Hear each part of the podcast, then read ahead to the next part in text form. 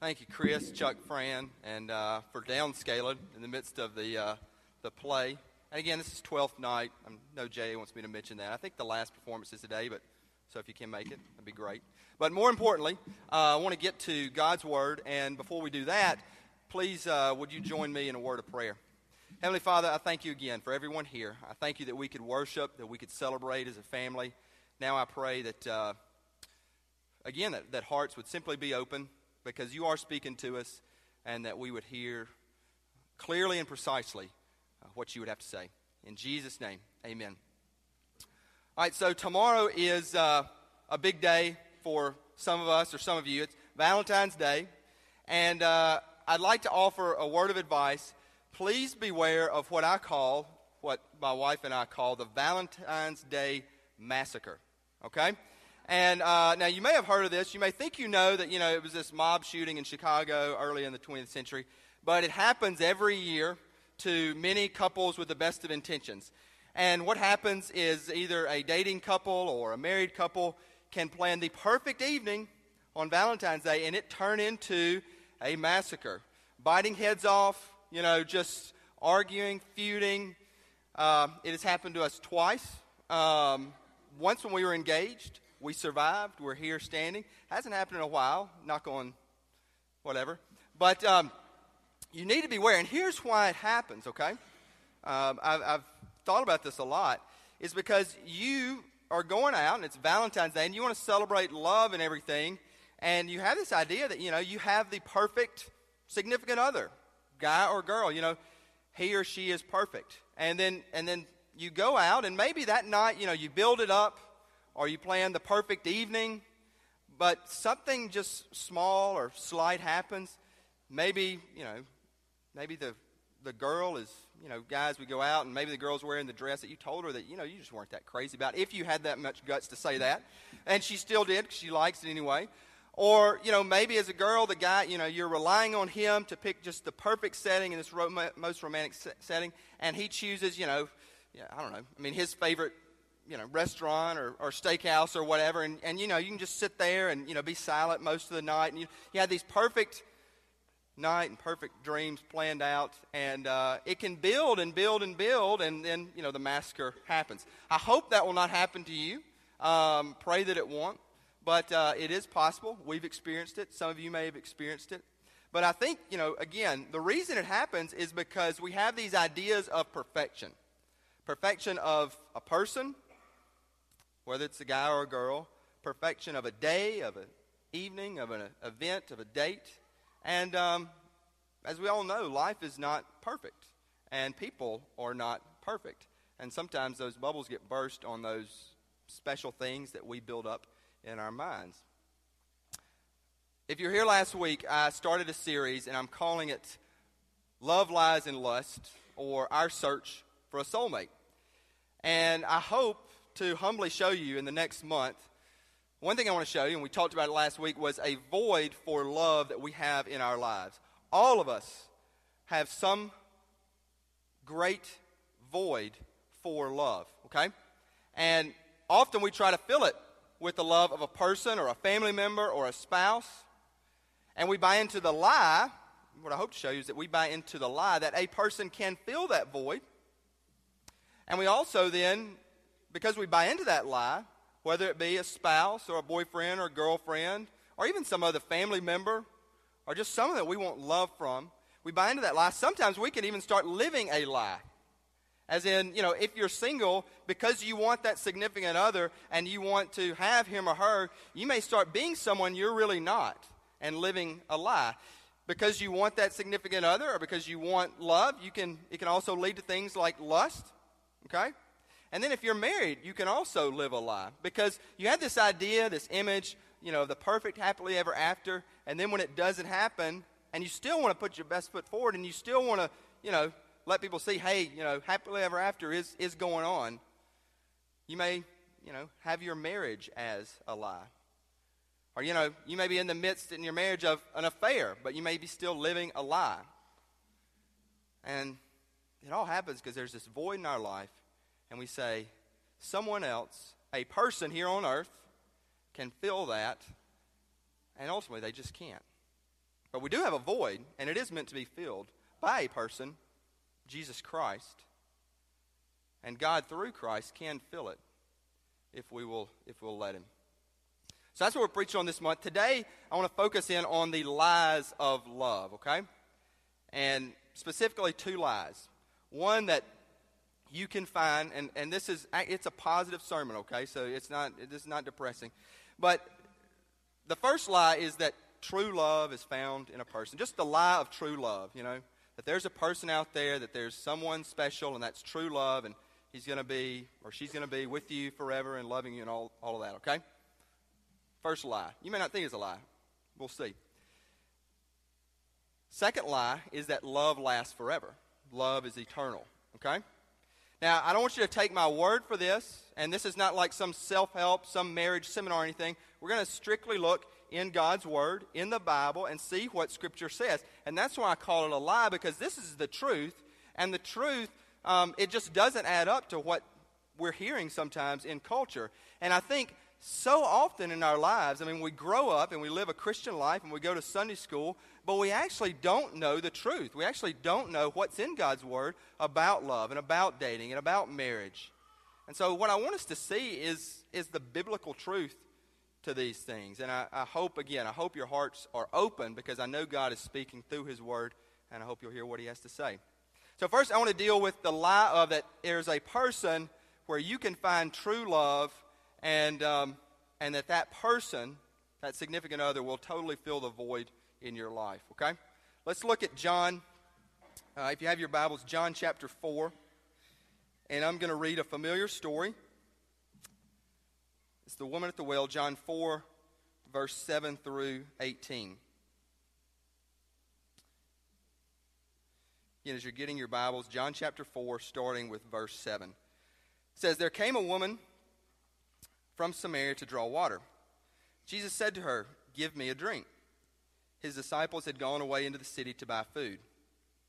Then the Samaritan woman said to him, How is it that you, being a Jew, ask me for a drink since I am a Samaritan woman? Because Jews don't have any dealings with Samaritans. Jesus answered and said to her, If you knew the gift of God and who it is who says to you, Give me a drink, you would have asked him, and he would have given you living water. She said to him, Sir, you have nothing to draw with, and the well is deep. Where then do you get that living water? You are not greater than our father Jacob, are you, who gave us this well and drank of it himself and his sons and his cattle? Jesus answered and said to him, Everyone who drinks of this water will thirst again. But whoever drinks of the water that I give him shall never thirst. But the water that I give him will become in him a well of water springing up to eternal life. The woman said to him, Sir, give me this water so I will not be thirsty, nor come all the way here to draw. And he said to her, Go, go call your husband and come here. The woman answered and said, I have no husband. Jesus said to her, You are correct, for you have said, I have no husband. For you have had five husbands, and the one whom you have now is not your husband. This you have said truly. I'm going to break this down for you, okay? So here's a woman from Samaria, Samaritan woman. Now, Jesus is a Jew, she's Samaritan, and they have no dealings with each other. And this woman, actually, since birth, raised since birth, has been excluded from much of society. I mean, the way Jewish people looked at Samaritans were like they were filth. They didn't touch them, they didn't, you know, associate with them. So she has been raised through life feeling excluded, feeling shut out, feeling literally probably spit upon. Nothing. Okay? And then Jesus goes on to tell her that, you know, she's had five husbands and she's living a guy, with a guy right now. She's shacking up with a guy right now. And so, you know, I don't know this woman, obviously, personally, but I can presume that this woman, in feeling excluded and feeling left out and feeling like she has no one and that there's no one who will give her comfort and give her love, is reaching out desperately to someone, to men here, and saying, you know, love me. And she's probably been used and abused. And she's at least had five husbands, and now she's living with a guy. And still there's this empty void. And still she feels like she's excluded. Still she hasn't found what Christ calls the living water. And here comes Jesus. And Jesus sits down and he talks to her And he said, I will drink of the water that you give me.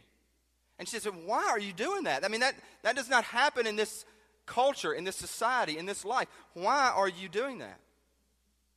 Jesus talks to her, he visits with her, he takes her, her water, and then he says, If you knew, if you knew that I could give you living water. And she says, I, I want this. Because her whole life has been about finding that, really and truly, trying to fill that void. She says, Where can I get it? And Christ ultimately says, Well, it's found in me. And not only will it just, you know, fill you and sustain you and quench your thirst, but it will be like a well that will, will flow up in you and out of you, and that other people can have it and see it, and that you could give to other people. It's the same for us, okay?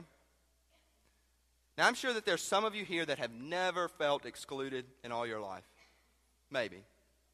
I know I have. But maybe you were always Mr. and Miss Cool and, you know, always felt so content and so self secure. But honestly, I believe some of us at some point have always felt an exclusion. And I know all of us have this hole in our hearts and this void in our life. And sometimes, because of our exclusion, we can reach out and we're desperate and we're searching for love. And be it a guy or a girl.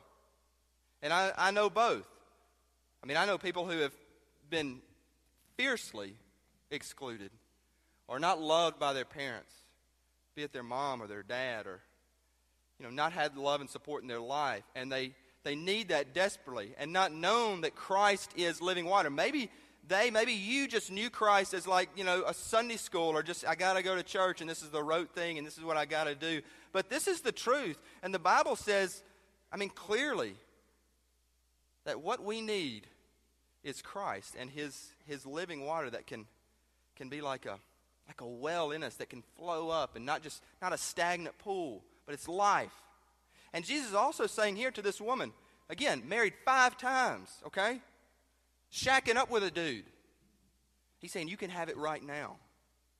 You can have it right now. No matter what you've done, no matter what is going on in your past, you can have it right now. A changed life. Living water flooding through your heart and your soul and your life. It's the same for each of us. You can have that right now. But we buy into the lie that that's not really real because church is just something you do. Or even best case scenario for some folks, it's like have a good life, have a happy marriage, and you add religion in there as like one of 10 things to do. But Scripture says it is life, and everything flows from that. And that's what we want. That's what I want you to have. And not buy into the lie that, that a person here is going to fill that void. They, he or she never will. They won't. Christ can. And then he can make your life and make your marriage so much stronger if you'll just accept the water that he can give and will give freely. Now, another lie I want to get to, and this lie is a lot of the reason we buy into the lie of that there is true love in a person because we also hear about love being forever. And a lot of our, a lot of our kids, a lot of our, our family ministry, I mean, we grow up and we see love stories. I talked about it last week, and movies, film, love songs. We hear all about that, about, you know, you know, find true love and it goes on forever. And some of you here may feel like you found that. You, you may believe that you have true love and that it's going to last forever. Okay? I'm here to say that's a lie. We're going to see why. It's not necessarily bad.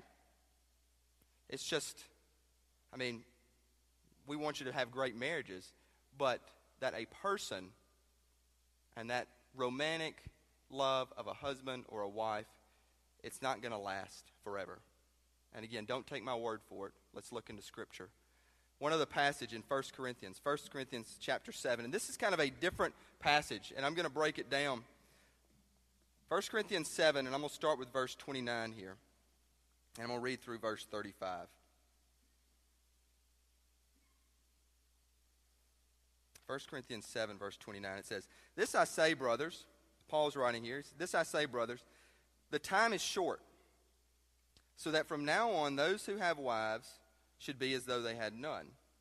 those who weep as though they did not weep, and those who rejoice as though they did not rejoice, those who buy as though they did not possess, and those who use the world as though they did not make full use of it. For the form of the, this world is passing away. But I want you to be free from concern. One who is unmarried is concerned about the things of the Lord, how he may please the Lord. But one who is married is concerned about the things of the world, how he may please his wife, and his interests are divided. The woman who is unmarried and the virgin is concerned about the things of the Lord, that she may be holy both in body and spirit. But one who is married is concerned about the things of the world, how she may please her husband.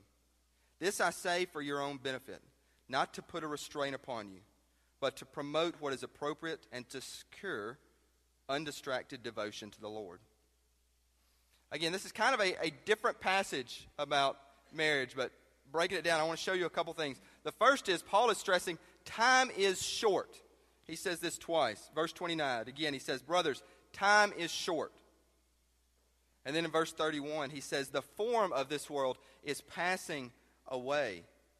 And the actual literal Greek meaning of that word short is constricted.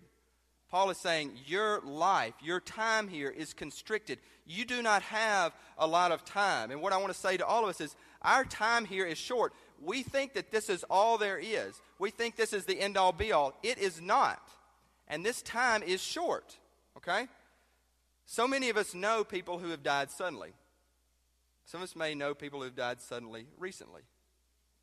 That, you know, you just get a phone call or, or an email. Either someone very close and very dear or someone who, you know, friend of a friend. And they've passed. And it's, you know, you may have thought they were going to live forever. And they, now, hopefully, they're standing before God, rejoicing in heaven. But they died. One thing I'd love for you to say to, I'd love to say to you um, who are, uh, let me say this, wiser out there, you know, wiser. And, uh, and we have a few of you guys um, in 50s and 60s, uh, maybe some 70s. But um, I love you all, by the way. I, I love you that you're here. And uh, I want more wise, I need some wise folks in my life, and I want them here in our Bellwether family. But, you know, one thing I'd say to you, because I think about this too, is, I mean, the, the percentages, you know, the older you get, the percentages aren't good. And, I mean, they're not good. I mean, but what I, what I really want to say is this, is that sometimes, and I see this in, in, you know, my grandparents and parents, they can be so concerned about this world when, guys, I mean, let, let's be serious here. I mean, it's, it's getting close, and any day, any day, all of us could stand before God, but I mean, I'm serious here. I want you to take this stuff seriously. I mean, you could stand before God. And, you know, I want you to just be, be realistic about that and be real about that and be open to that and, and just know that in your hearts and start, you know, truly getting your life, I mean, right with God if, it, if it's not. And I know all of you wise are here. I mean, it's totally right with God. I'm not saying anything like that. But, but I mean, I, I just say that time is short. And I want to remind us all, but particularly, you know, the wiser in our in our church family. Time is short. And for all of us then, all of us could could go at any time.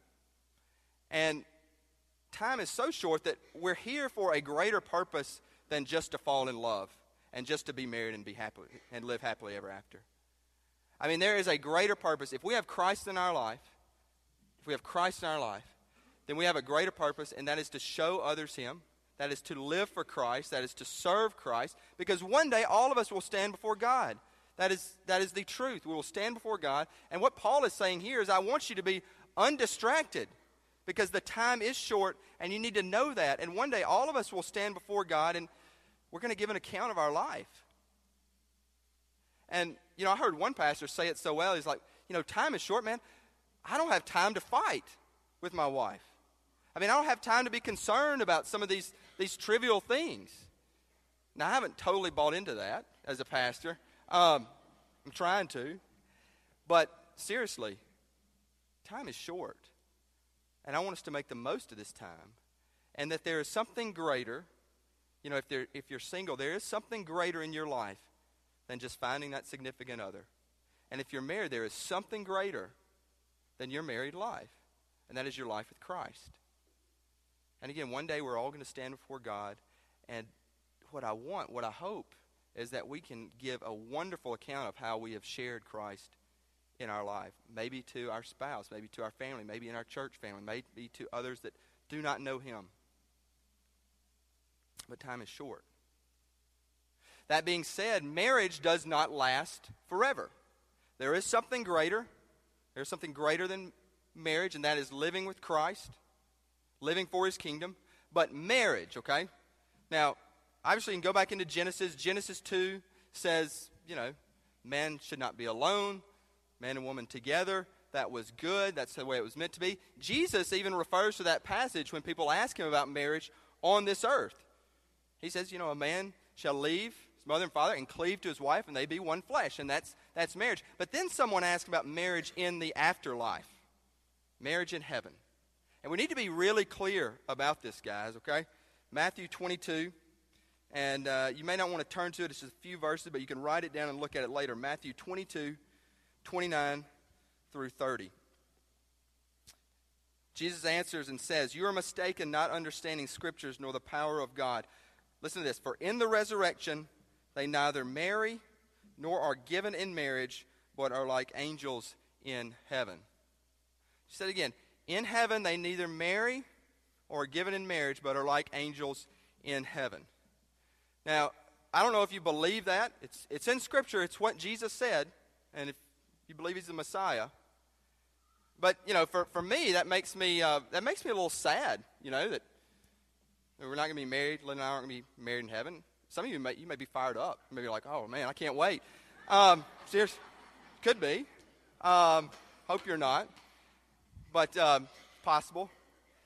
But you know, really understanding this, I mean, we can't fathom what heaven heaven is going to be like. I mean, I think it's going to be so great and so awesome, and like you know, the greatest rush you've ever experienced times, you know, 10, whatever. We just can't imagine. It's going to be just so wonderful. So I don't even think, you know, Lynn and I have talked about this. I mean, I think we're going to know one another. I mean, we are going to be angels. And, you know, there may be some folks there that you thought weren't going to be there. I mean, some of, some of you folks who may have gone through a divorce, I mean, you may just be sure right here that, you know, your ex is not going to be there. And you may bump into him one day in heaven and be like, wow, you made it, you know. Um, never. But I think, you know, in just the bliss of heaven, then y'all might want to get like a heavenly cup of coffee, you know, and just talk about old times. I don't know. Never can tell. But I do think heaven is going to be so wonderful and just powerful that, yes, we'll know each other, but we're just going to want to give glory to God and be thankful. We just can't imagine it. But here on earth, marriage was definitely created, that we would not be alone. And it's blessed by Jesus Christ. But that institution, I mean, you do say when you take vows, till death do we part. And there's an end to it. And so my, my point in all this is that, you know, buying into, I mean, there are some, you know, shows or stuff written that, you know, love is eternal. And, you know, you just go on and on and on and give me a break. I mean, it's not in Scripture. That's, that's not the truth in Scripture. So, yes, we want strong marriages centered in Christ here, but also knowing that there is still a greater purpose, and that is to glorify Christ, so that we will be together with Him in heaven. And then finally, time is short. Marriage is not forever.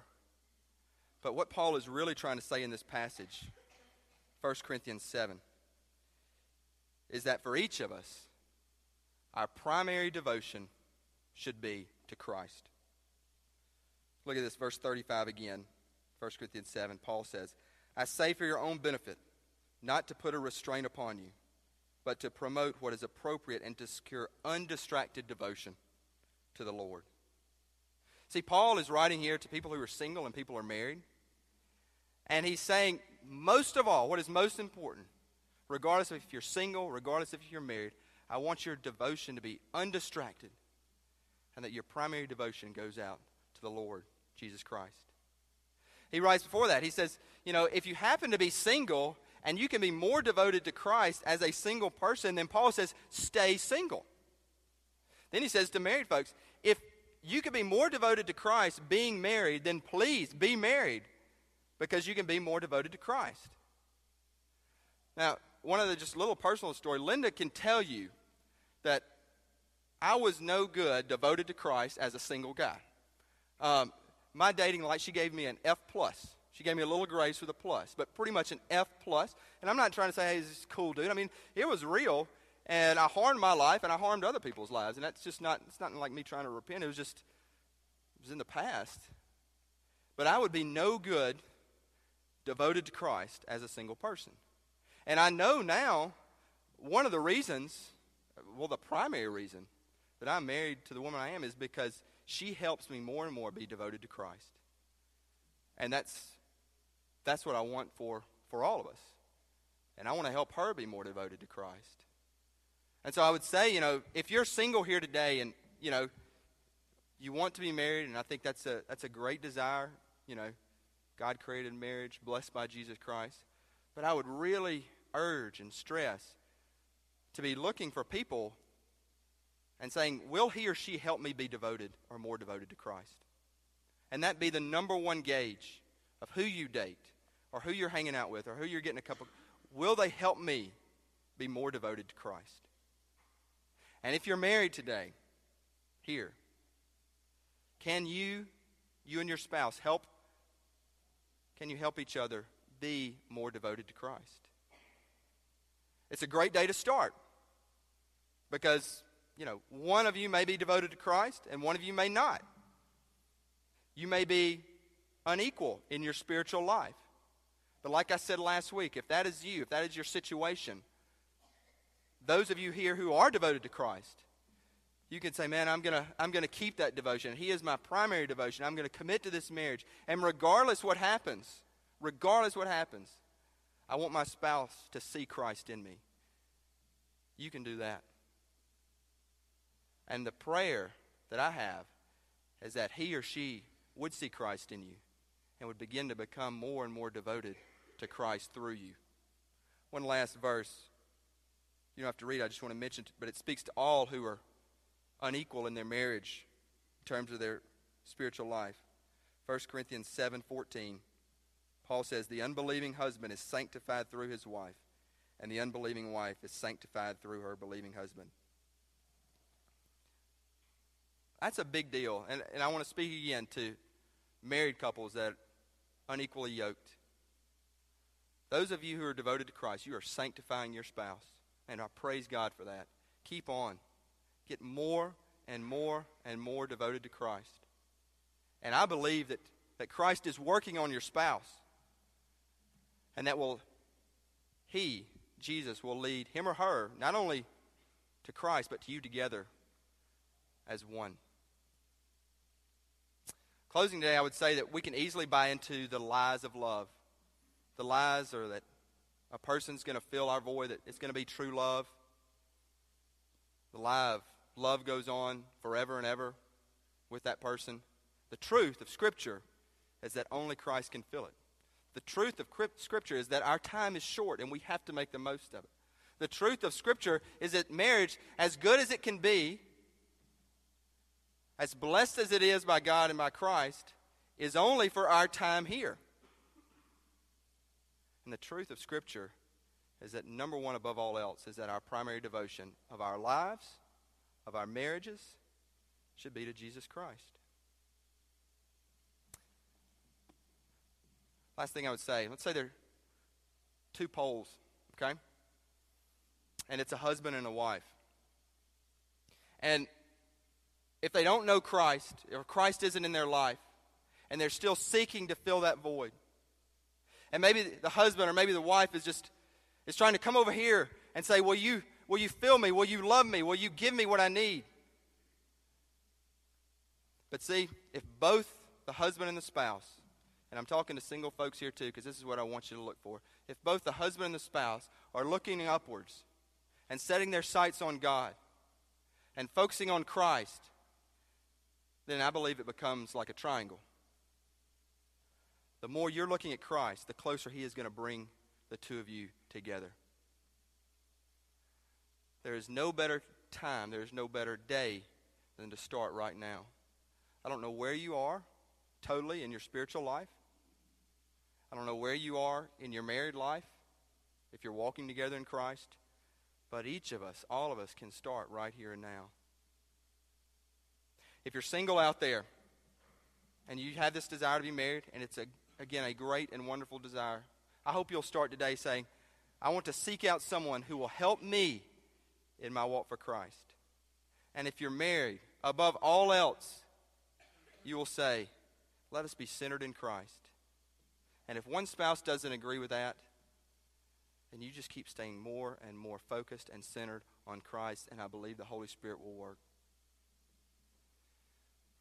But there's no better time to start than today to say, Yes, I've been, I've been living a lie. Yes, I've been buying into all these lies. Yes, marriage is wonderful, but there is something greater. Yes, love life is great, but there is something even more important, and that is our life in Christ, and that is our devotion to Him. May we all have it here. May we all have it now. And if you don't have it, may you start today. I go back to the woman in the well. Five husbands shacking up with a guy. Jesus says, I want to give you living water right here and now. You can have it. You can have it today. Would you pray with me? Heavenly Father, I pray for I pray for our relationships. Um, dear Lord, I know that there are those here that are single. I know that they may be in a relationship or maybe just coming out of a relationship or maybe seeking a relationship. And I pray today they would start and just say, is, is the person I'm looking for, are they going to help me become more and more devoted to Jesus? Dear Lord, I pray for the married families that are represented here.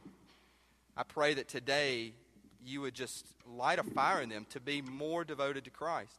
I pray for those who are unequally yoked in marriage, dear Lord. I pray that that other spouse who is searching would see you in their husband or in their wife. I pray that you would shine forth through them. I pray that we can be a family, dear Lord, and that we can say, yes, love is wonderful, and yes, we're going to celebrate that in marriage. But more importantly, time is short here. And we want people who are centered and devoted in Christ. And then in that, their marriage and their families can be strengthened. I pray, dear Lord, that people would see that. I pray, dear Lord, that people would start today. Chris, Chuck, and Fran are going to lead us in a invitational song. Our, our altars are not out today because of the play. I still invite you to stand and sing, and you can come up here and kneel if you'd like to. If there's someone you need to pray for or pray with, I, as pastor, our Jeremiah Prayer Council, will be here, happy to pray with you. And most of all, if you want to start today, if you want to start today and say, the primary devotion of my life is Jesus Christ.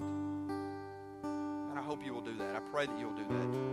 You can do that in your seats. You can do that with someone up here. But I hope you'll start.